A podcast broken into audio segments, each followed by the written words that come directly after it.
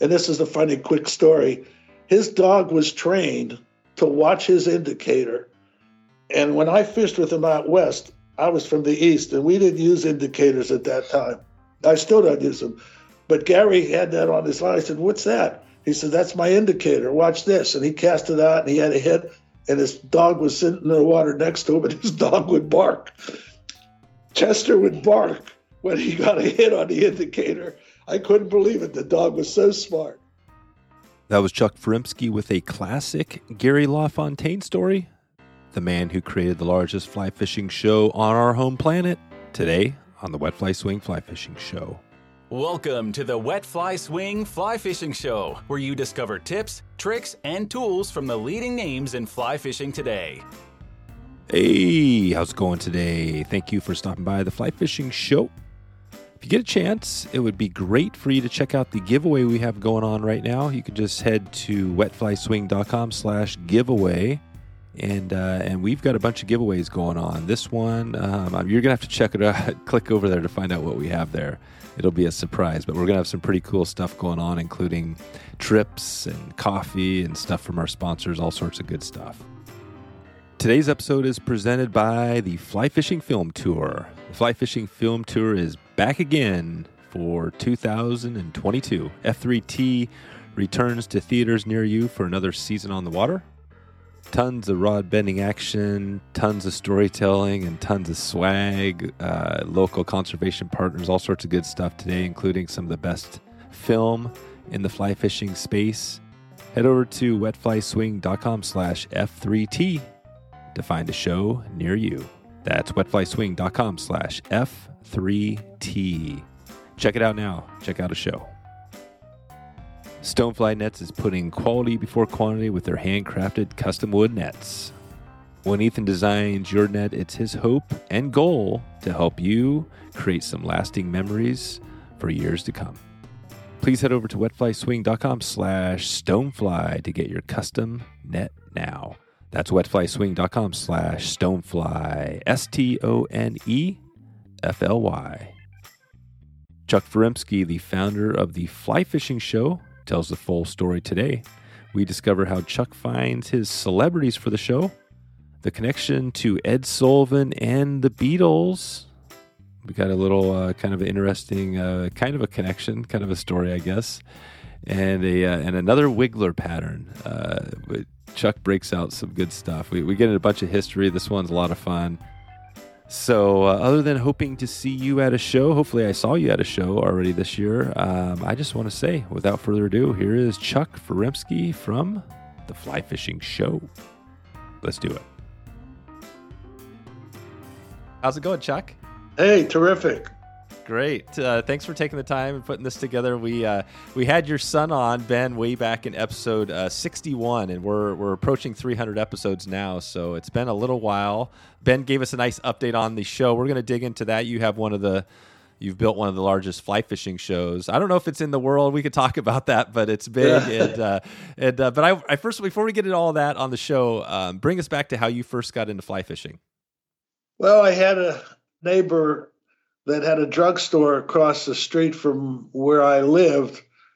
And his doctor suggested that he get into the outdoors a little bit because his heart wasn't as strong as it used to be. He said, You need some exercise. So he he would go fishing three days a week before he'd open his pharmacy.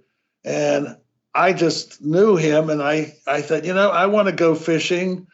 I want to learn as much as I can. It's a great sport. So he would pick me up at 4:30 in the morning, and we would go fish at a pay lake about a half hour away, and we'd fish until about eight o'clock, and he'd drive home, and I'd catch the last bus to school and go to school right, right for three hours of fishing three days a week.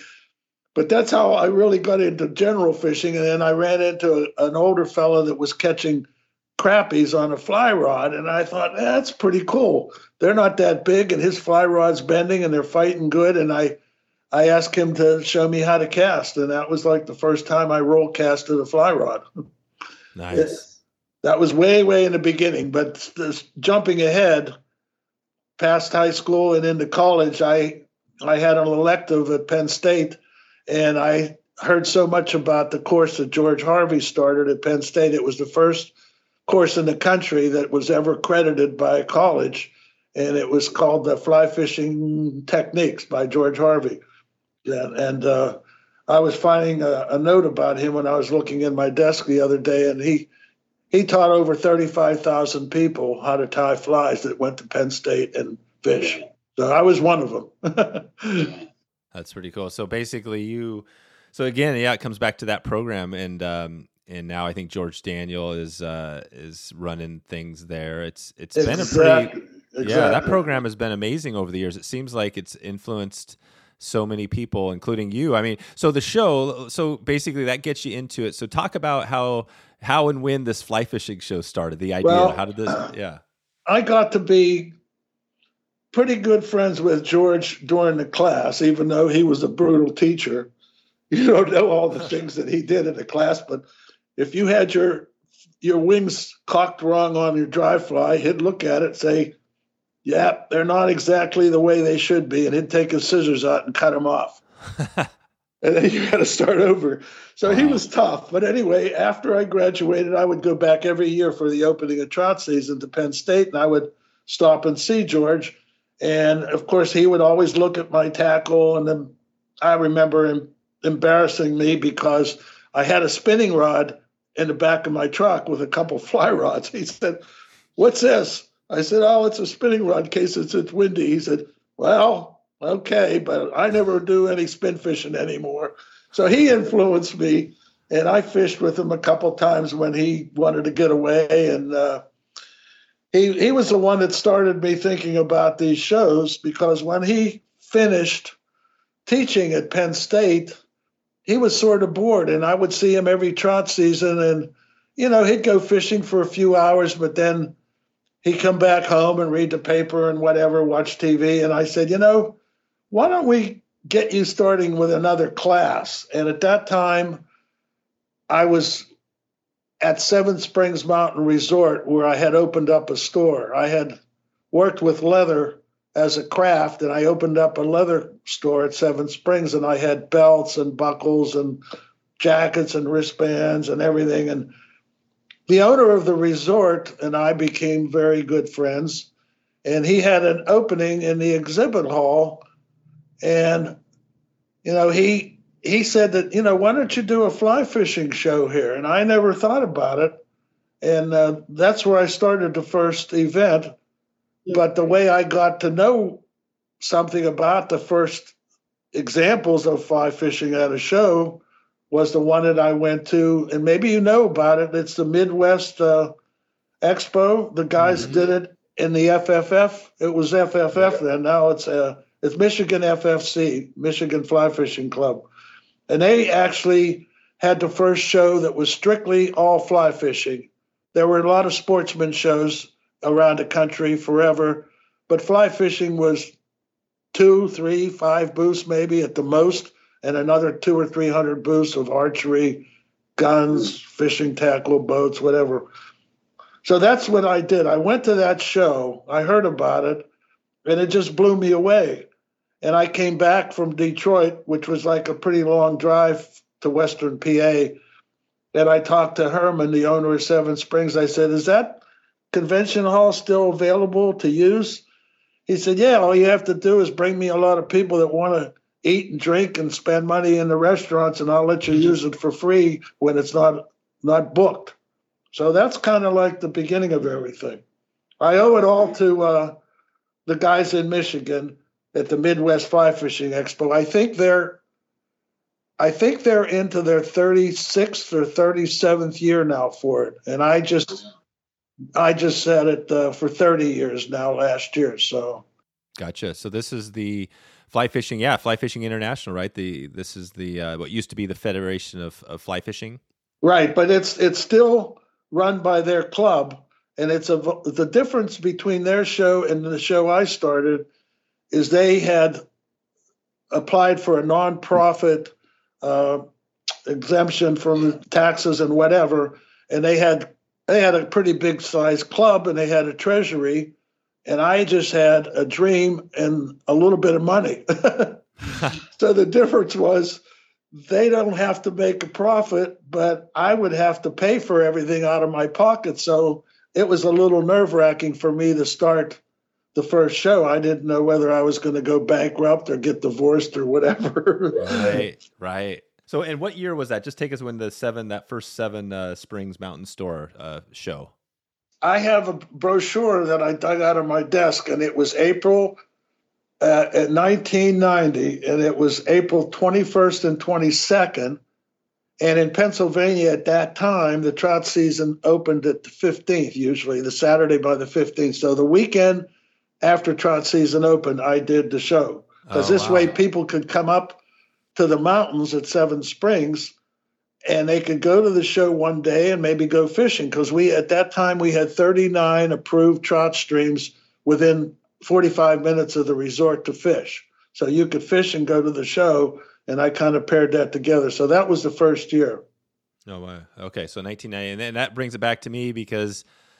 I mean, I remember well 1990, and, and that's the thing. I mean, there were shows out there. I mean, you know, on the West, there's lots of shows that have been going on. I think in through the eight. I'm not sure when. Do you have any idea when the take it back to the actual? You, you mentioned Federation of Fly Fishers. You think those are some of the first actual fly fishing shows well, that that was the first all fly. See, the difference is oh, it's either part of a sportsman show. The big show that really had the most fly fishing of all the shows was in San Mateo, and you would know the history maybe of Ed Rice, and he yep. unfortunately yep. passed away. I think last year or the year before, but he started the uh, shows uh, in uh, San Mateo. I don't know when he had them, but he had one building that was all fly fishing, but he had a building that was all boats, that was all spin fishing. One was archery.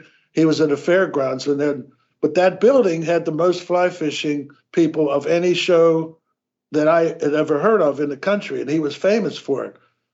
And the, I, will get into this maybe a little bit later. I got to know him because he had heard about somebody that was doing a fly fishing show and Ed was a great guy, but he had, uh, I don't want to say, when I say an ego, but it was a positive ego because he was so successful. And when he heard about the show that I had started, uh, it's it sort of said, "Who is this guy? I want to know yeah. what this is about." But but anyway, he had his show for a long time, but it was a sportsman show. And then in the east, up in Suffern, New York, which I think still goes on, and that was another guy that was famous with shows was Paul Fuller, and he had one in uh, New York. I think he had, think he had one in Pennsylvania, maybe in Philly at one time, but he had maybe 20 booths or 25 booths of fly fishing, and then another 200 of general outdoors mm. fishing stuff. But I was the only one that started the show that was 100% fly fishing and I I paid for it myself. It was it was for profit because I needed the money to pay for the facility and to hire the celebrities. Yeah, the celebrities exactly. So so yeah, that that takes us there. So basically, you were the first fly fishing only because yeah, like I said, the the stuff out, you know, Ed Rice and all that stuff was definitely a sportsman show. So it was kind of a little bit of which are still going. They're still going on. Oh but, yeah. So fly fishing now is is your show uh, now that was 1990, many years ago. Are there other fly fishing only shows out there uh, now? Well, there are uh, there are a couple. I don't know all of them because uh, they don't always tell me. What happens is someone comes to my show. Well, it's my son's show now, and they see all these people.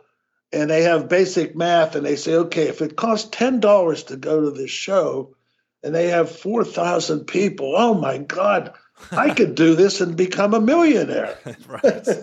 Good luck, fellas. Keep it yeah. up. I've seen so many shows compete over the years. I've done it for like 30 years.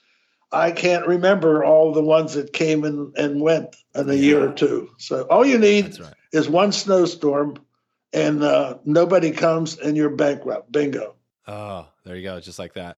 I had a lot of problems the worst show that uh, I had problems with was the one in Boston. And actually, it would be this coming weekend right now, but we postponed it till April because of the same things that always hurt us. Now it's the pandemic. But over Yeah. the years of maybe eight years when I was running it and concerned, all I had to do was watch weather and find out if Tom Brady was doing good at football. Because I wanted to find someone that would like some of the mafia guys, maybe here in Jersey, say, "Hey guys, can you break Tom Brady's legs for the weekend?" he cost me tens of thousands of dollars because everybody on Sunday would watch the Patriots play. That's right. They, our show would empty out at, at noon. oh my god! At one o'clock, they'd be in their motel rooms or back home watching football. That's And- hilarious. We always had 12 or 15 inches of snow that weekend. It was crazy. But people still came. Friday was packed, Saturday was packed. It depended on whether the Patriots were in the game on Sunday or not. Yeah, that's right. The Patriots. Yeah, and everybody. Some people love Brady. Some people hate him. He's definitely, obviously, a great quarterback. Oh, he's an icon. How can I compete with this guy in Boston? They loved him. Exactly. There's no competing with Tom Brady. That's for sure. So. If I went into a bar, I'd have to buy my own drinks. If he went into a bar, he could drink all day for free. That's right. So is it? Uh, so that's just Tom Brady in one little region. Uh, I mean, obviously, we're not going to get into the whole COVID thing, but I Right. mean, that that's obviously. I mean, other than this COVID thing that we've gone through for you, has there been anything close that's kind of rocked you know, over the years since you've been doing it like this? Not really. I've been lucky. We had a real bad rainstorm that frozen the roof in New Jersey one year, and they had a rubber roof and it was flat, and they got cracks in it. And in the middle of the night, uh, I got a call and said there's there's water dripping down on my booth. Oh, Matter of fact, it was Fly Fisher's Paradise that's still in business in State College. So we had to go and get big plastic sheets and stretch it out under the roof. And then there was another time when someone pulled the fire alarm off at the Mm. hotel where we were all staying. And it was a Saturday night that you were sleeping because you had a long day at the show. And that kind of scared us, but no disasters. I, I often, you know, I often hear the weather people say, "Hey, we got right now. We have a storm coming along the East Coast, and they say there's going to be millions of people without power." And that did happen to one show that Paul Fuller had. I think the one up in Suffern, they lost power the weekend of the show. People were in the show, and all of a sudden the lights go out and it's black, and they have no power for the weekend, and then the show's done. Wow. There you go. But I've been lucky, I guess. I was really lucky because the last show I did before the pandemic started, it was the following weekend in March that they had a big show at the facility where I was. And they were setting up on Thursday, and the governor came on and they closed everything down. And everybody was setting up their booths. And the guy that ran the show had to come around and say, okay, pack up. We got to close up the show. Everything's closed. And that was the first weekend of the pandemic that started in March two years ago. And we had our show the weekend before. We were lucky. Oh But nobody Wow. got sick from our show. We didn't know anything about a pandemic. no, no, no, Uh, no. Yeah, that was that was well before. Wow. So you've had so yeah. Obviously, this pandemic has has rocked you know uh, your thing and everybody else. But um, but you made a transition. Talk about that transition because I I've asked people before where they had the father and son stuff, and I have my own. My dad, you know, we I talk about that sometimes the transition that we made and stuff. But um, you know, how was that? Was it hard to give it away to Ben and let him take the reins? Not not really. The only the hard thing is that I don't know everything that's going on, and I knew everything that was going on when I ran the show. I don't know how many people signed up or canceled or how big it is or who the speakers are until Ben gets it all done himself. And then I find out. So I'm not involved on a daily basis uh, talking to celebrities right now. I know them all, but I don't talk to them as much because I'm I'm not hiring them to do the events at the show. So that's the only thing. It, I go to every show, and I introduce all the celebrities at the major seminars, and then I hang out and do a lot of dirty work, get coffees and whatever. So I'm like, uh, you know, I'm not the big cheese anymore, but that's okay because Ben's doing a better job than I ever did. You know, when I started the show, I did everything on a yellow pad with a pencil. And I, I tell people that I was so backward. I had a hard time. I transferred my work to a ballpoint pen, but I couldn't figure out how to get the point out. There's a little button on the top that you push and then it comes out and then you can write.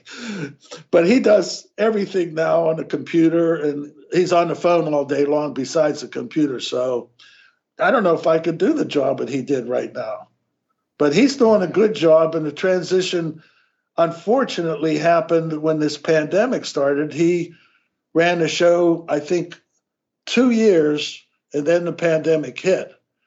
And so I always felt a little guilty that why did I hand over these shows to him at such a tough time? But he's been he's been bounding back because like I said, we had the final show a week before the pandemic started. So that summer everybody had no show immediately. It was like the drape came right down over you. You didn't have time to mm-hmm. prepare. Mm-hmm. So we hope everything's going to go. We have so many people that want to want to go to the shows that have their shots. I would like to see a statistic on how many serious fly fishermen have had the shots to prevent them from getting the virus. And I think that that's probably the highest percentage of any group of people because, you know, when you when you can't catch a trout that's feeding on a trico because you have a size 18 trico and you switch to a 22, you got to be pretty technical and believe in the science. So I think everyone wants to keep keep breathing and, and got the shots and hopefully it's they're all working real good and nobody gets sick. Yeah. I totally agree. I think the shots are regardless of whatever, you know, I think everybody's like, for me too, you know, I'm like, you know what? I want to do some traveling. I don't want anything to slow me up this year. So I'll just give me what I need. I'll take it because I don't want to mess around this year. I want to get out and do some great fishing and some great trips. And I think a lot of people are thinking the same thing. You know what I mean? So uh, get to your show. I mean, your shows, it's cool because you guys are, it feels like you're back full swing. Is this year back kind of almost fully? Right now, this would be Marlboro and that was the show that we postponed until April. The main reason was because when we were considering, or not we, I keep saying we, when my son was considering whether he should postpone it or not, they called out the National Guard in Boston because they had an upswing. The hospitals were filled. And he's thinking, you know, maybe I'm going to call and see if I could change the date. So he switched the date till April. And before he did that, he called up every exhibitor and we had a number of exhibitors that couldn't come because of the requirements to go in and out of Canada. We had a lot of Canadian lodges up in the Boston area. So he lost uh, maybe 10 or 15 exhibitors that couldn't come. And then a couple celebrities. We have a celebrity that comes all the time from Canada, and he can't come now because of the restrictions and taking a test to fly back to Canada. So he got a date in April, and we thought, you know what? No football in April. Brady's in Florida. No snowstorm. Hopefully, there's no spring snowstorm. And every exhibitor said, hey, let's give April a try. There's only two exhibitors that said they couldn't come in April. So he's going to have the show in April. But every other show right now, we have uh, a few less booths in a couple shows. But then the show in, in Denver is, I think, sold out already. We have that. Uh, in, in three weekends from now. We have the first show in Edison in New Jersey next weekend, and then we go right to Atlanta for a show there, and then we go to Denver. And then after that, uh, we have a week off, and then we do San Francisco and then Lancaster, and then it's it's March already. The the show season's short; it's only eight or nine weeks. So, and and we're we don't have the Denver show the first weekend in uh, January well, like we used to. But that is because of the answer to the one question that you asked me that I really didn't get into it. But we lost the convention center use in Denver. You know about that at all? Mm, no, I didn't know what's going there. Well, we had the show in Denver, and it was actually getting just as big as the one in Jersey, and almost as many people.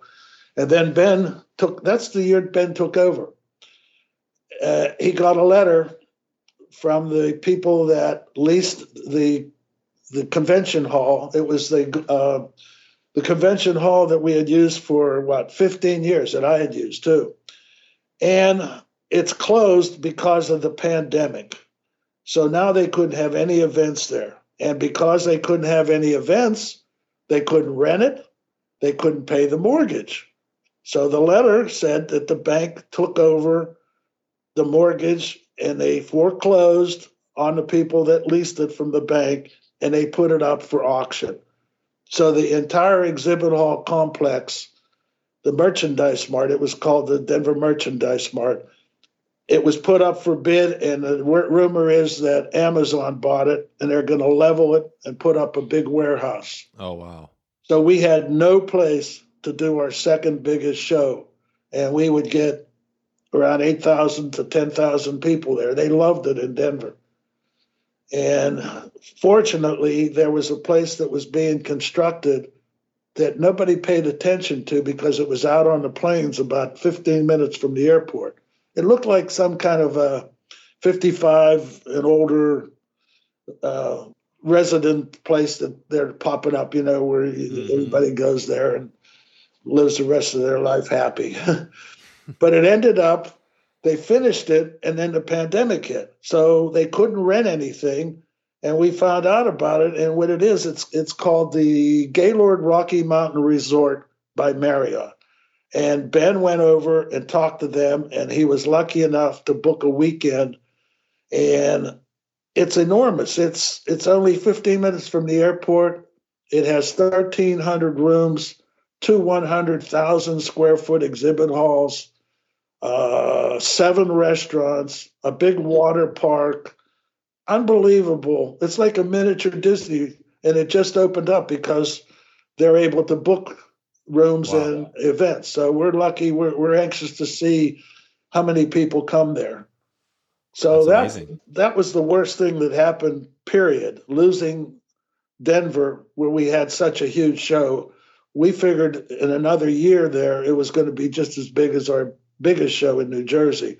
And then all of a sudden, the show was gone. We had no place to go. Let's take a quick break for a word from our sponsor. Dette Flies, established in 1928, is the oldest family run fly shop in the country. And you know, the history is a big part for me, so this is super awesome that we have them going right now. We've got a couple episodes coming up on some history, and I know Dette's been involved in a lot of that history, especially out in the northeast part of the country. And uh, long before I connected with Dette, I had heard lots about them on the podcast from different listeners and different uh, guests on the show. So it's pretty exciting to have them on and having the connection as a sponsor to this podcast. Dette is located in Livingston Manor on the banks of Willowemoc Creek. Dette is your welcoming place online or on the creek. The retail shop has a great selection of flies, materials, fly fishing gear, books, and more. Dette Flies inventory consists solely of products that meet every angler's demand for high quality and service. Of course, they also offer casting lessons as well as guided trips. For more information, head over to Dette Flies. That's wetflyswing.com slash Dette. You can also give them a call right now, 845 439 1166. Dette Flies, D E T T E. You support this podcast by clicking through that link to check out Dette. Okay, let's get back to the show. Wow. So you got that back. So yeah, Denver's going to be huge this year and and New Jersey's going to be huge. What's your what is your uh, overall on average? What's your smallest show as far as you know? The small well, the way it worked out, the only weekend that we could book that Marriott in Denver was the weekend that we had the show up in Seattle. It, it was it was in the town of Lynnwood, which was right yeah. near Seattle. That was our smallest show, and that happened to be the same weekend. So Ben had a choice. Do I want to book this place in Denver, the new place? It's going to be big and expensive and a different date or do I want to go to, to Lynnwood? So he he was able. Well, you know what? I forgot about this too. Th- that weekend, they were actually going to change our date because it was uh, Valentine's Day weekend. It just happened to fall the weekend we were going to be in Lynnwood. Well, they have a, a big party at the convention center for Valentine's Day. And what did I say? Sweetheart Day or Valentine's Day? It's Valentine's Day, yeah. So they actually had it had it booked, and they were trying to switch us to another weekend. And of course, we didn't have anything open, so we had to bump that show out. It was luckily our smallest show, so we still go to the one in San Francisco and the one in Lancaster is the last weekend of the year. and that's good. That gives a little run. I'm curious on these celebrities. So when you say celebrities, you're talking about um, talk about some of those celebrities. Who have you had there over the years, and who you know what I mean? Like who are some of the big names? Well, I'll go back to the first show that I went to visit, the one in uh, Michigan, the Midwest Fly Fishing Expo, the first one I ever went to. I and I got my idea of trying that at Seven Springs. I met Gary Borger and Gary LaFontaine, and those guys were so nice. And I became friends with them because a couple years later, I started contacting them and say, "Hey, I'm starting a show in Pennsylvania." Blah blah blah. Gary Borger right now does all our shows, and of course, you know that, that Gary LaFontaine passed away, and uh, he was great. I, I got to be good friends with him. I actually fished uh, with him with his dog Chester, and this is a funny quick story. His dog was trained to watch his indicator, and when I fished with him out west, I was from the east, and we didn't use indicators at that time. I still don't use them, but Gary had that on his line. I said, "What's that?" He said, That's my indicator. Watch this. And he cast it out and he had a hit, and his dog was sitting in the water next to him, and his dog would bark. Chester would bark when he got a hit on the indicator. I couldn't believe it. The dog was so smart. Wow. But anyway, right now, talking about the celebrities coming up in, in New Jersey, I just counted the photos that we had, and a couple of them we don't have photos of, but we have close to 30 celebrities. And that's why the show is so enormous because in order to pay for a facility for the size of the show that I created, I have to have a lot of money. And in order to get money, I have to have a lot of people come and buy tickets. And in order for them to be happy, I have to have a lot of celebrities. Hmm. So it's like a, a balancing act, like a juggler balancing five balls in the air and you hope that you don't get a snowstorm or Brady doesn't play football, and you got enough money to to go on a fishing trip once the shows are closed. But we have big celebrities at every show. I started off the first one I did at Seven Springs. Of course, I had George Harvey and this other guy by the name of Lefty Kreh. yeah. yeah. Well, Lefty Kreh almost he almost needed an agent. He booked all his own stuff, but he he told me he said, "If you want me next year, you better book me now because I'm booking shows a year and a half ahead of time." yeah.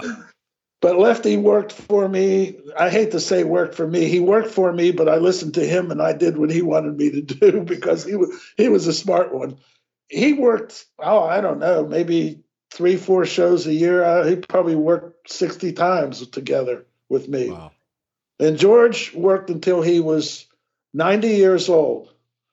And he said, This is it. I said, What do you mean? He says, Chuck, I don't remember anybody's name. I've had all these students at Penn State, and they come up to me and they talk to me, and it just makes me so frustrated. I can't remember their names. It's time for me to stop doing the show. So that was it. And he died at 94. Oh, wow. So, and two days ago, I called Joe to wish him a happy birthday. Joe Humphreys just turned 93.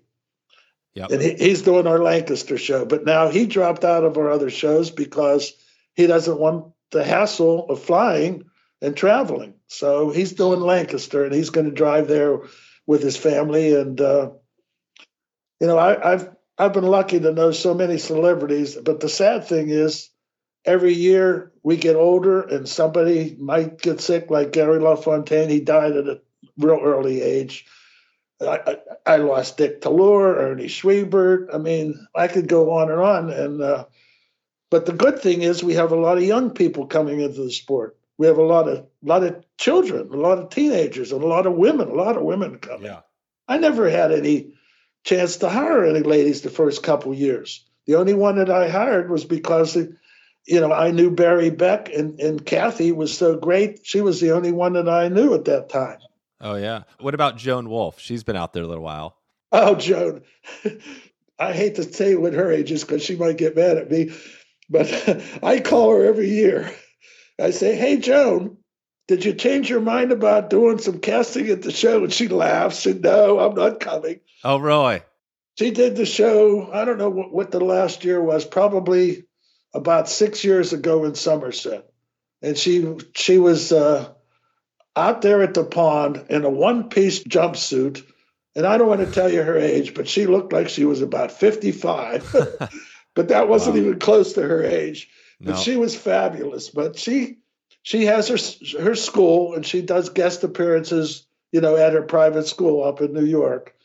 And uh, right now we're we're using Sheila Hassan or Hassan. I, I don't know how she likes to pronounce, mm-hmm. but she works at the school and directs it for Joan. And now she's taken Joan's place.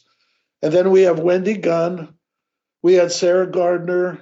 We had a couple. There's a couple women that Ben knows because, of course, you know Ben's a lot younger than me, and, and the women look at me as an old person. They look at Ben as a nice looking guy, so he gets to know them better than me.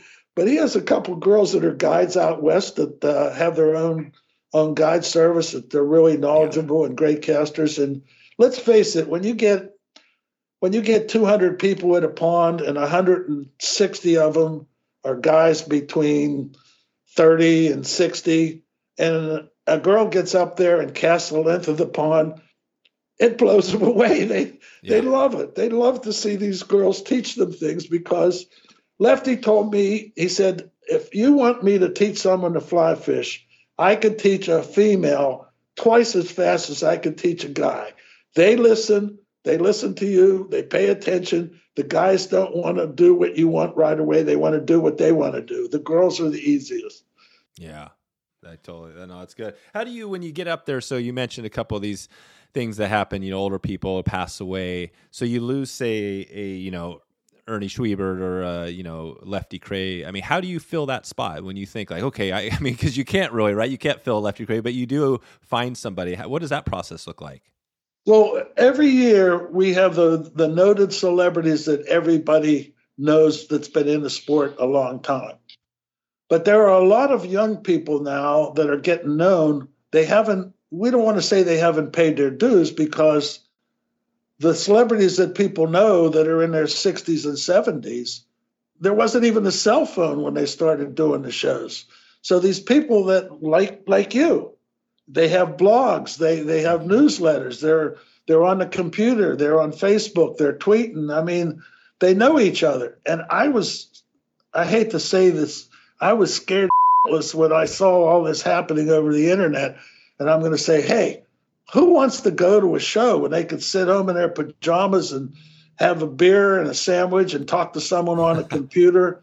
They're not going to go to any shows. And I was so happy that I was wrong because You're what wrong. what it's done is it made them want to meet these people in person. Exactly. So after after they talk to you on the internet somehow and, and go back and forth with stories, and they can't wait to come to the show to meet you in person. And that's what happened with me. The people that I met at the shows. Now, two guys that I fish with almost twice a year, they come from Europe and they came to my international fly tying symposium and I got to know them and we fished together and now we're best friends. So that's the greatest thing about doing the shows. I have a lot of friends that are in the fly fishing and fly tying industry that I might never have met.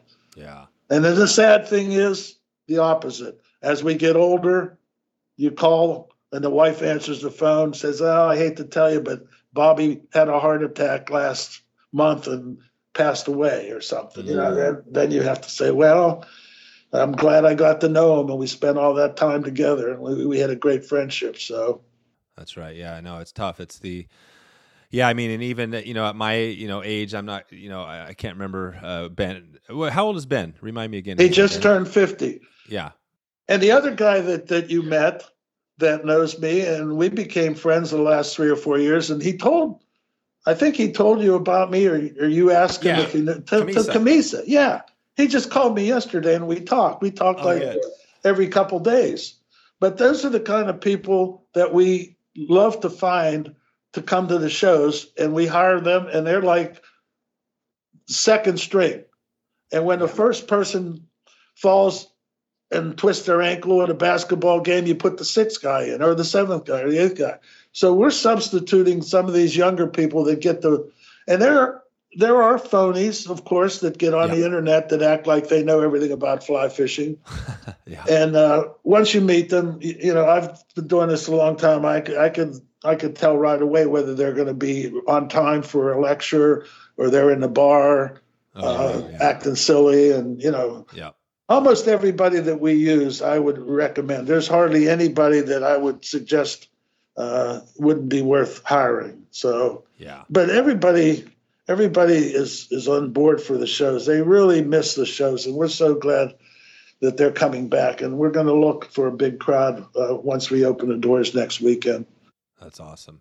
That's why I was happy to do this episode. I think the timing's perfect because we'll get it out to hopefully some more people, and, and uh, I'm definitely gonna make my way to as many as I can uh, this year. And uh, it's it's good. Yeah, I think uh, Tim Cammisa is awesome, and there are a bunch of young younger people out there that are gonna keep you know getting bigger. And I just think of my I always bring up my girls. I've got a couple of young kids and, and I just hope that you know what I mean like when they get up to the you know my age there'll still be lots of these shows going on and uh, yeah yeah it's fun well I, I talked to another guy yesterday he asked about a shirt that he had ordered do you know Sun Toe oh yeah okay I thought you might he's fairly new you know he's one of these guys that just came came out like like the first time I saw the Beatles on the Ed Sullivan show. I mean, that's what Toe was like.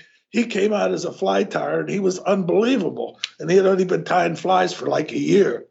And he blew everybody away. Well, he's going to come to our show in Atlanta because he's stationed down here now in North Carolina. Oh, wow. Good. Yeah. He just called and he's going to go down there and uh, come over. Amazing. But uh, the only show that I do, and I didn't mention this, is I still do the International Fly Tying Symposium, and I had that the weekend before Thanksgiving this year, and I still had it. And Ben does all the fly fishing shows, so I, I don't want to act like I'm completely in a rocking chair forever. and, and I'm still working on that, and we really that was always like the canary in the mines. When when I had the tying symposium in November, when I had that crowd, I could tell whether they were going to be anxious for the shows in January and February. If I had a bad crowd, then I knew things were slow. The economy hurt people. They don't want to spend money, whatever. But it was always an indication, and it was always right. When we had a lot of people in November, the people were going to come in January and February.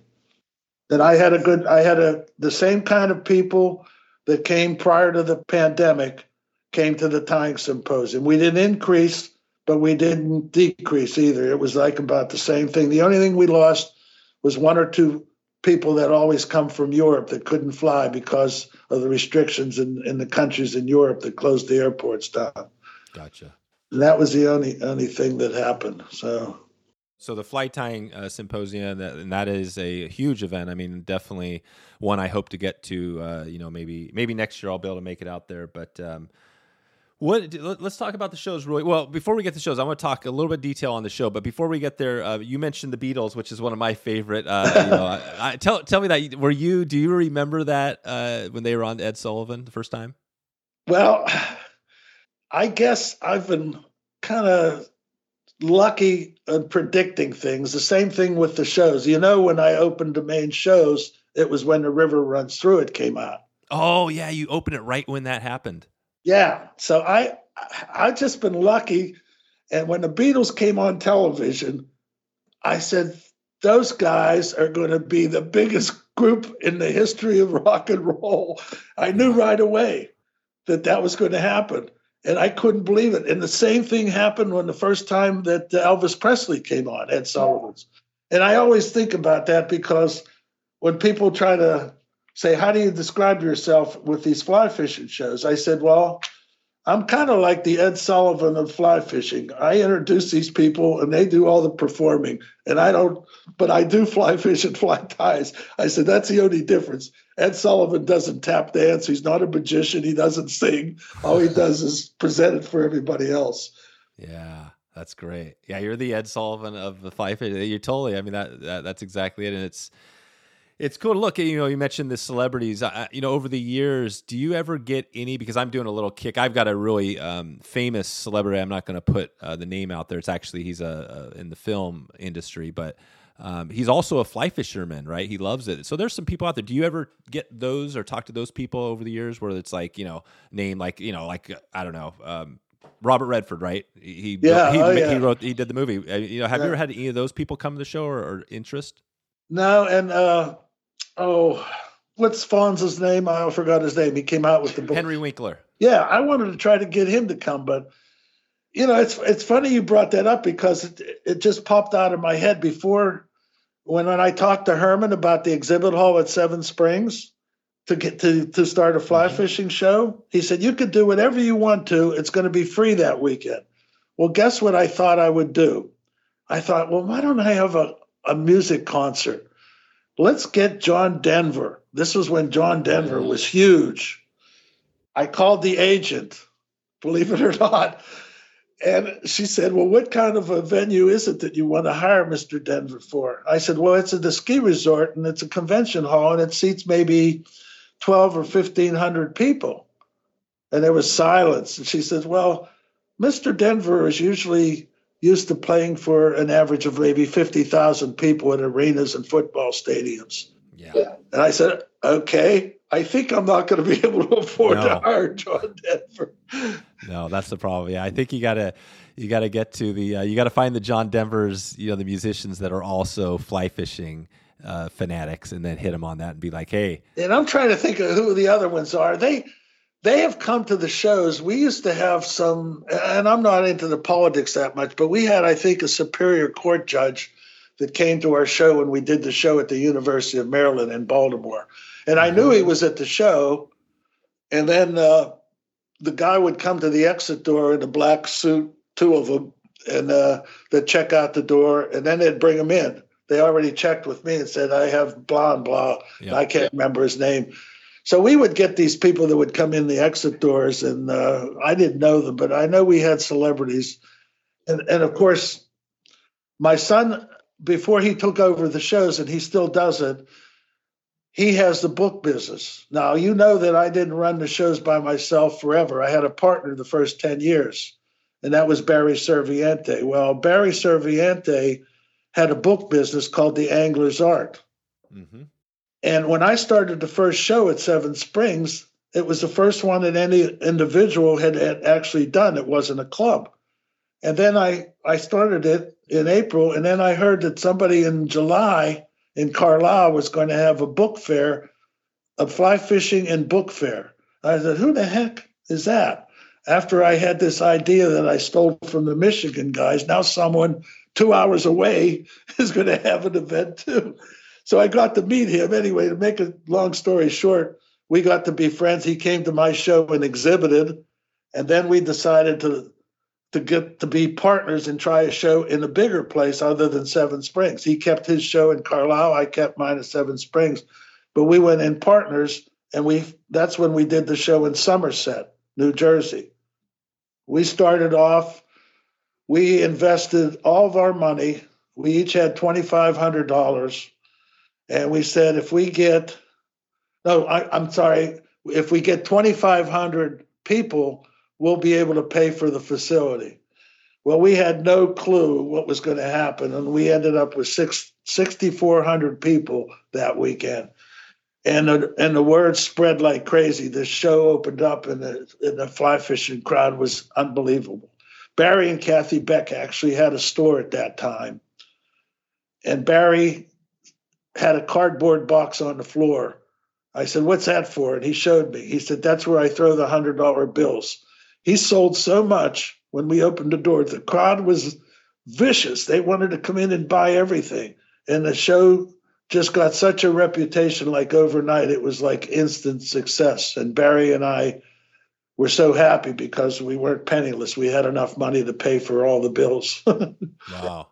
That was a big surprise. And the reason I'm saying that is because after that happened, that was the next to the last event in the country and the next event was the final fly fishing event that everybody went to to end the show season. And guess what that was? Hmm. San Mateo, where Ed Rice had fly fishing at his show for already 10 years.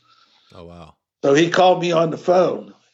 Hey, I'm Ed Rice. What's this about a fly fishing show that everybody's been talking about at my show? He was so mad. People were setting up, and all they were doing was talking about, hey, did you hear about that show in Somerset, New Jersey?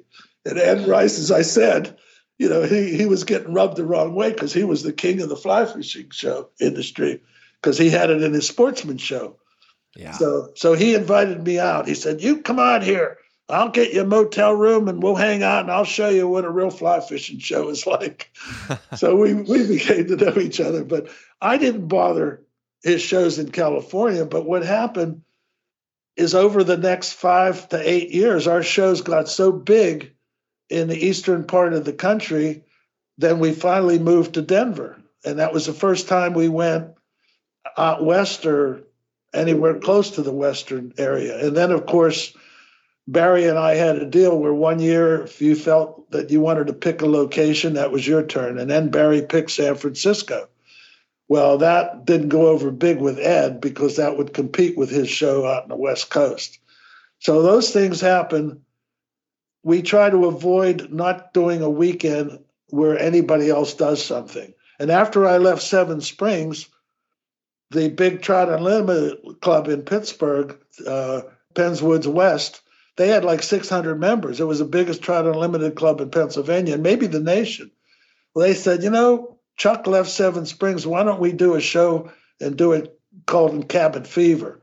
Well, that's what they did. And then I I never went back to the Pittsburgh area for a show because I didn't want to compete with the local chapter that I was a member of, actually. so, you know, talking about the competition, like you mentioned, there are a lot of people that, that try to do shows, but anybody that does a club show and it's nonprofit and they take the money that they earn and pay for the facility and pay for celebrities and what's left over they use it yeah. for stream improvement teach classes exactly. hire celebrities to come to maybe a weekly meeting to be a guest speaker they promote fly fishing so much that guess what happens the sport grows and when you get more people in the sport guess what they do they buy more tickets at the fly fishing show so they're helping me i don't want to hurt them Exactly. No, I think that's where Ed. It sounds like Ed Rice maybe had it, and I'm not sure what happened with his situation, and eventually, I guess it went away. But you know, I, I look at this podcast. There's a bunch of new fly fishing podcasts out. We've been doing it a while now, so we're oh, I'm sure. Good. But but I'm not I'm not ever worried. I always see that as a positive. I'm like, man, that's great. You know, it's not competition. These are you know more people to listen to a new diverse voice, right? And that's going to keep just like you said, it's going to keep them in. It's going to show get more people into it. So it seems like that's the mindset you've had the whole time. You haven't really been worried because you know the work it takes to have a, a successful show. Yeah. Well, you know the saying, competition just makes you work harder. Mm-hmm. But there is a downside to that that people don't know about let's say you come to my my show and you see that you could do that back home, but you're not back home in Denver or San Francisco or whatever. You're back home in Philadelphia, and my show is an hour away in New Jersey, and you try a show and you don't know what you're doing, and you tell everybody how great it's going to be, and you get people that are so mad because they lost money. You know what they say? That's it. I'm not doing any more shows. So then we could oh. lose exhibits because someone did a lousy job. All right. That's not good. You have to depend on success to make you work harder. And then that's what we tried to do. With over 40 years of experience in coffee, that's 40, 40 years. The Anglers Coffee team is kicking out some good coffee. Joe has been doing this for a long time. He tells a story on a full length episode we had a while back, and uh, and I can just tell you this coffee is awesome. We've got actually uh, a giveaway going on right now. You could check that one out at uh, wetflyswing.com/slash giveaway, and uh, and check out what Joe has going. But if you could support him, that would be amazing. Their coffee is roasted and shipped within 48 hours to assure freshness. And for me, it's all about that fresh taste of coffee in the morning. Uh, cracking open a bag, whether on the water or at home, is always an amazing feeling in the morning. So, so that's what keeps me going. You know, I've always got a cup of coffee going. The Artist Series uh, sends one dollar for each sale to Casting for Recovery, another great, uh, great organization. And they have a blend of every taste, a dry dropper bag option, a roast sampler, and tons of different extras. Joe is kind of he's he's kind of tucking into everything, every little aspect he can to uh, to kick this thing off. And they just finished their first year of business, so it's exciting to be around with uh, with anglers and be celebrating another year of great coffee. You can head over to wetflyswing.com slash anglers to grab your bag of greatness today. That's wetflyswing.com slash anglers, A N G L E R S. You support this podcast by clicking over through that link.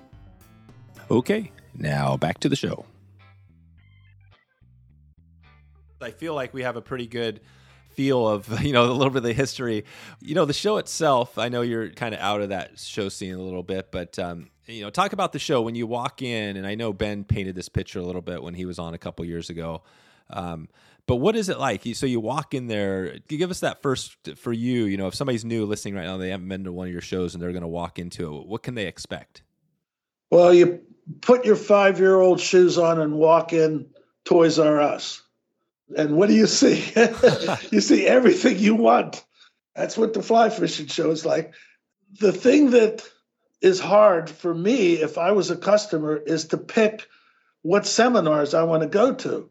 I counted the seminars up in our show in New Jersey, and we have at least 15 to 20 things going on every hour. We have eight destination theaters, and each one of them has a tremendous program by the guy that either owns the lodge or is the guide at the lodge. So you get the information from the person that fishes there for his whole life.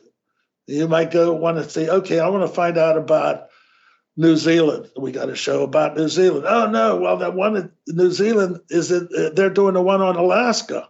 But then, then there's doing the one on Kamchatka at the same time. And then there's that one in Africa for tiger fish. And Which one do I want to go to? So that's the hardest thing. You have to decide. And there are guys that come in with a sheet of paper every hour where they want to be. It's like mm-hmm. they know what they want to see. So there's so much to see. You never, you can't be bored. You can be there for three days and not see everything because you have rods to test. There are guys that spend most of their time watching all the fly tyers in the hour fly time. We have maybe 60 fly tyers. And it they spend hours watching these. That's the reason I, we didn't talk about that, but the reason I started the International Fly Tying Symposium, because at Seven Springs when I had the fly fishing show, wasn't that it was called the Fly Fisher Symposium. That's mm-hmm. what I called it, the first one. Mm-hmm. When I closed the show, the only people that were left that I couldn't kick out were the ones that were standing in front of the fly tyers. Mm. So the fly tyers got together and said, "Hey, why don't we do a fly tying event in November before winter and just call it the fly tying symposium? So that's when I started the fly tyer symposium. It was all fly tying.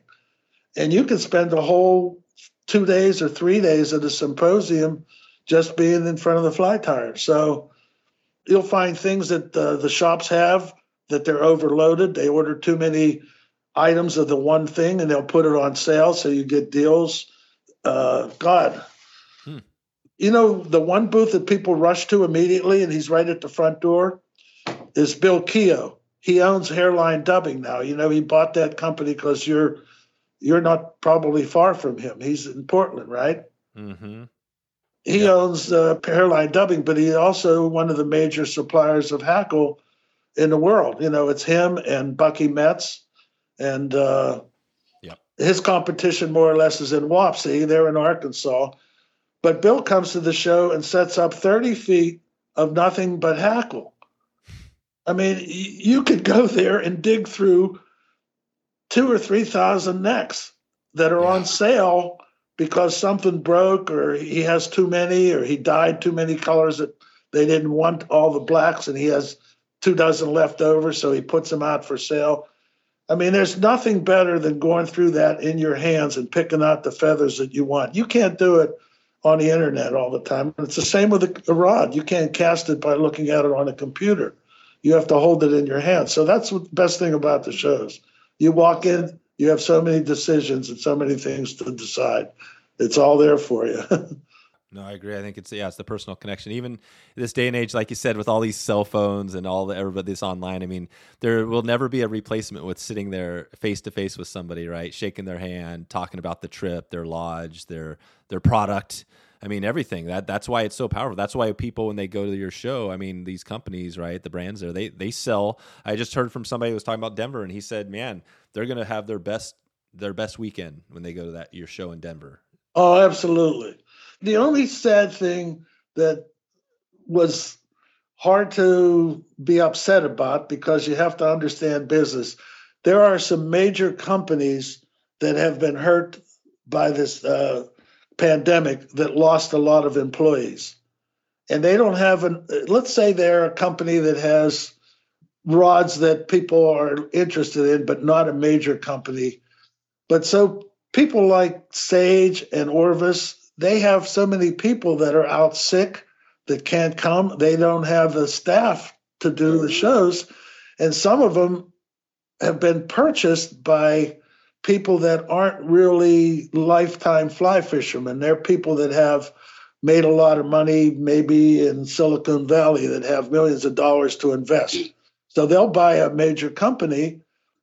Let's just say Simms. Simms maybe would be purchased by somebody. Well, that happened with uh, Abel Reel. Steve Abel was a friend of mine, and you know he got sick and had to sell his business, and he beat his health problems, and he had to sell Abel. But the people that that bought it also bought a couple other companies. So maybe 100% of their business investments wasn't with Abel, so they cut back. I know they cut back on vices. They didn't make those. They didn't make uh, soft uh, carry packs and stuff. So things change like that with the major companies. But we always have someone that will come in with something new that makes you excited to go to a show. Gotcha. I just wish the big companies uh, would invest in hiring more people. They should have a, a show staff that would go to every show because they would make a lot more money when people see their products right in front of them. That's right. Yeah, and big companies is relative, right? Because I mean, some of the biggest companies in fly fishing, I'm not sure who they are, but um, yeah, they don't they don't have a massive staff. I mean, a few of them do, but for the most part, you know, these are smaller. Uh, it's a small industry. Do you feel that you know that the fly fishing niche? You always hear about that when we talk about the business side. That it's such this tiny niche. There's not a lot of money there. What, what's your take on that? Well, you know, it was funny. I, I took my fishing boat out uh, last week and I stopped in to see the guys in the building, and there was a big bass boat in there. I mean, it was unbelievable. A giant engine, great big uh, depth. He had like two 18 inch depth finders by the steering wheel. And I saw on the side about 10 companies that sponsored it. And it was yeah. Mike Mike Iaconelli. Does that ring a bell to you at all? No. He's a big time bass competitor, and he's from Jersey. And I'm thinking, you know what? These guys go fishing for a weekend and they have a chance to make a million dollars at a tournament. Fly fishing is such a small thing, but we're so dedicated, and that's what we love. If Mike called me on the phone and said, You want to go bass fishing? I don't know, Mike. I think I'm going to go fish for stripers with my fly rod. I don't want to go catch a bass and pull it out of the water in three seconds, hoping that I'll make a mo- bunch of money. right. So it's just what you want to do. I mean, I I know the bass fishing thing is like enormous. I mean, if you want to be making a lot of money, you have to invest in it and buy a boat and travel and get in tournaments and mm-hmm. just be lucky.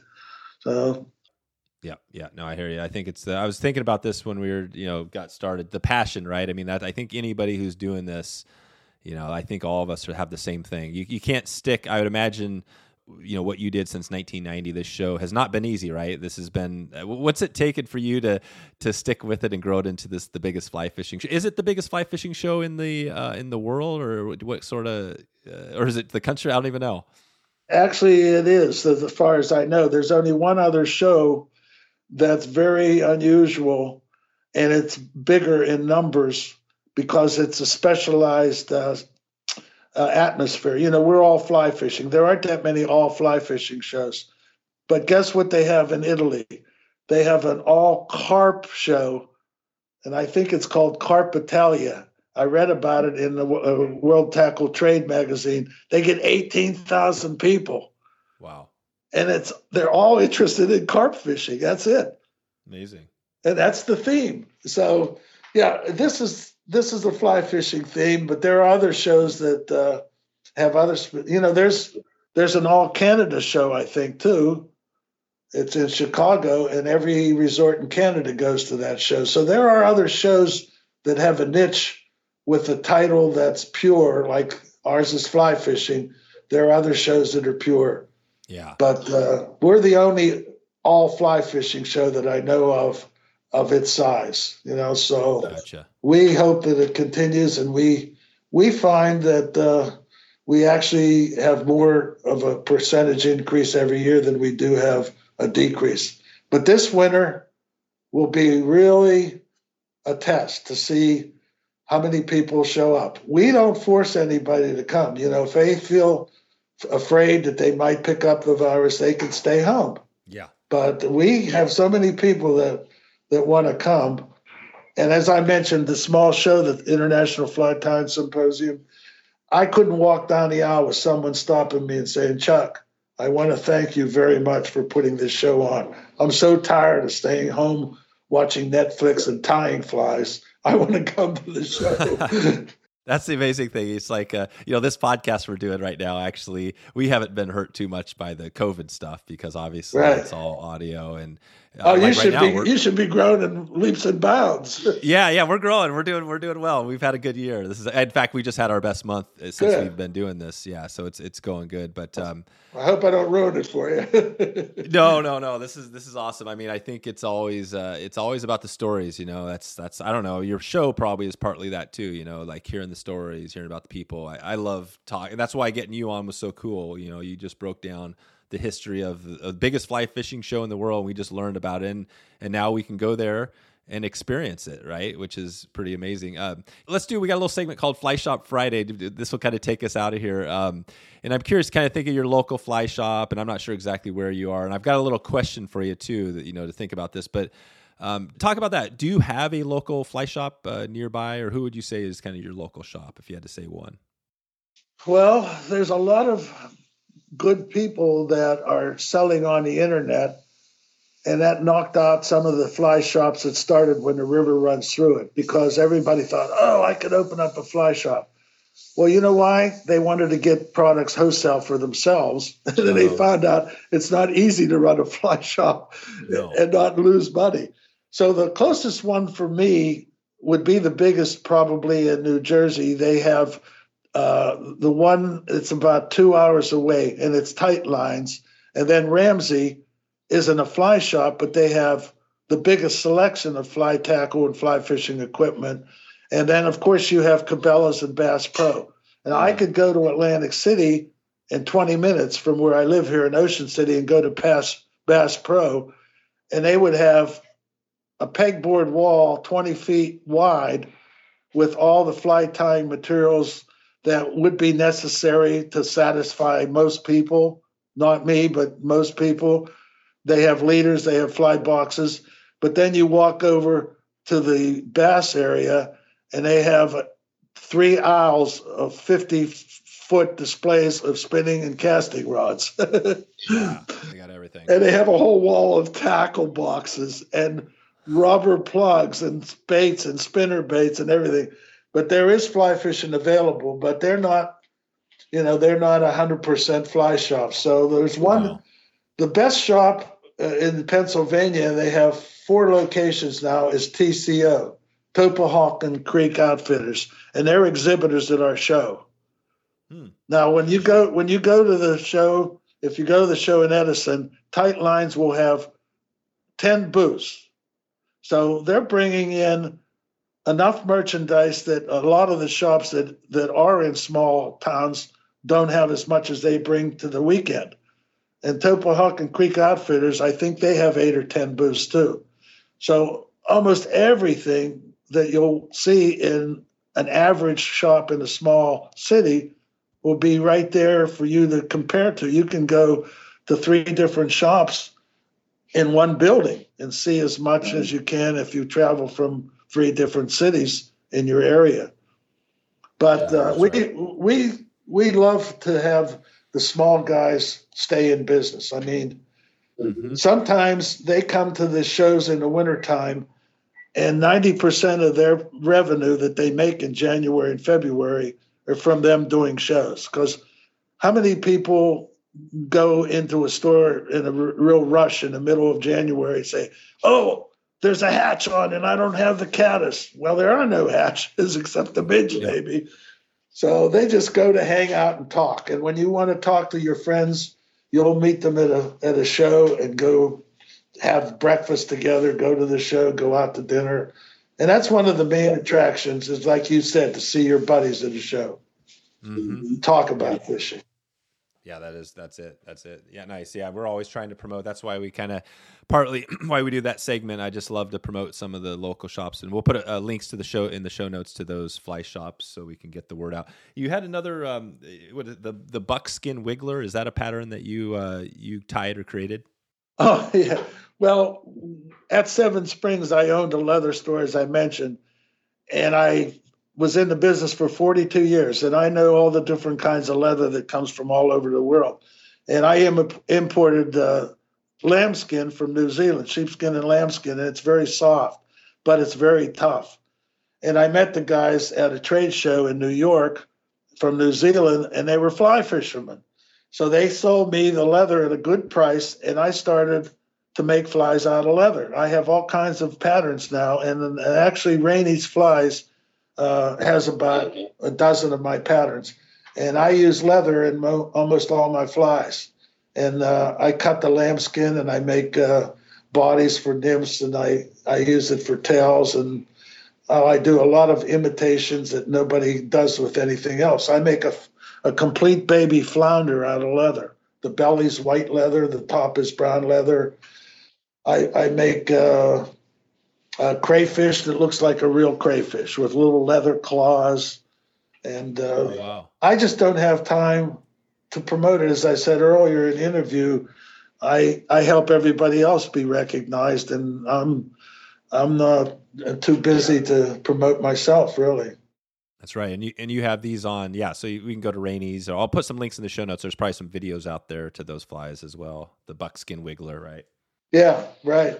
You can buy them from Ray, Rainy's, and it's so ridiculous. Matter of fact, the first time I tied it, I used it on the bighorn, and that's when the San Juan worm first started coming out. I'm talking 20 some years ago. And I'm fishing with this little red lambskin worm that I made, catching fish like crazy. And here's a guy up above that I could tell was a guide with a client, and he wasn't catching anything. And he finally walked down okay, what are you using? I said, hey, Gary. It was Gary Borger. and I always tease him because he wanted to see what I was using. But it wasn't just the fly and it wasn't me. It just happened to be he was in a different part of the river and I was in a part that had a bunch of fish. So I, said, hey, I'm not a better fisherman to you. but I did give him a couple of the flies and, and he, he'd use them all the time and uh, they really work. They really work. They wiggle as soon as they get wet. It looks like a real worm. Now, Oh, gotcha. what do you think? Of course, has, has become a, a famous fly in the last few years that would imitate what I was doing. Uh, the you mean the uh, the Squirmy, wormy. oh the squirmy? Yeah, that's right. I told Tim Cammisa, don't fish with me if you're going to use a squirmy, wormy. yeah, yeah. Cammisa Cammisa did say I got to give a shout out to Cammisa. He said uh, he wanted me to ask you um, why you catch so many suckers when you're fishing with Tim. yeah, I said, boy, I got the biggest broad trout I think we caught. I saw that. He sent me a photo. Yeah. Uh, That's Yeah. a, that was a big. That was like an 18 inch sucker, right? It was brown and yellow in the water, and I said, that's a brown trout. And then finally, I got it in. I saw the lips. I said, oh Yeah. man. And he said, I got to get a picture of that. So. Yeah. Well, I mean, in the West, I mean, obviously we have different sucker species, but yeah, I mean, those are those are native fish. You know what I mean? They're suckers, but they're they're native fish, so it's it's all good. Hey, carp are coming on stronger than ever. I'd like to catch a carp anytime on the fly. Yeah, yeah. There's so many things. So, so this is cool. Well, we're gonna definitely send some people out to the show this year. We're gonna get some new people, hopefully, uh, your way. Um, before we head out of here, anything uh, you want to just you know with you in the next kind of year, or anything we missed today, you want to just give a shout out to before we head out? Oh, I think I talked a lot, probably too much. but anybody uh, that wants to ask me anything, uh, you know, they can reach me, as I said, chuck at flyfishingshow.com. My son gets about 100 emails a day. I get maybe five. So I got time to answer anybody. Yeah, you got it. But uh, yeah, if you see him, give him a handshake and say you're doing a great job. Not as good as your father used to do, but no, don't say that. No, that's I'm only joking. He's he's twice as good as I ever was. Yeah. Well, now we got both. You know, we've got you on and we had Ben on, so we got Yeah. the two episodes, and I'll put a link out to that one Great. as well, so people can take a look. And uh, yeah, the flyfishingshow.com is where people can go. And I love that it's. I've kind of copied you guys a little bit because whenever I go on the podcast, I kind of welcome people to the fly fishing show. This is our podcasting show, and Yeah. and it's uh, you know what I mean. It's kind of the same sort of thing. We all have a, a show or we have a, a fly shop or whatever the thing is, but the point is to um, create a cool experience and. I think we've done that today, uh, Chuck. And uh, thanks again for all your time. I appreciate you coming on. Well, I appreciate you contacting me. Nice talking with you. Thank you very much. So there you go. If you want to find all the show notes, all links, and everything else we covered today, head over to wetflyswing.com slash 292. 292 will get you the links, everything we talked about today. You can easily click over there. One other quick heads up if you head over to wetflyswing.com slash giveaway, that's uh, giveaway, G I V E A W A Y. That's a hard one to say. Uh, you can check out our giveaway. We're going to be having some every week, uh, if we can, giveaways. And you can right now head over there and enter and hopefully win something cool. Stay tuned Tuesday for another huge follow up episode. It's just uh, Tuesday is just one of the longest running uh, powerhouse websites in the fly fishing space. Uh, Mid Current with Marshall Cutchin. Tuesday, we dig into another good one. So uh, we're following up these episodes with some good stuff. And I, to be honest with you, right now, I'm trying to think what we covered. I, I know we we dug into a few different topics. So check it out. You can click that subscribe button or go to wetflyswing.com slash subscribe and you'll get notified when that episode goes live on whatever app you're enjoying. Okay, time to get off to the show. If it's showtime, if it was showtime, if it's coming up showtime, check in with me. I'd love to see if you're at the show. Uh, you can send me a message, Dave at Wet Fly Swing, or on social. Just uh, ping me and let me know you're there, and uh, and I'd love to say hi. All right, have a good day. See you at a show, or see you on the river. Thanks for listening to the Wet Fly Swing Fly Fishing Show. For notes and links from this episode, visit wetflyswing.com.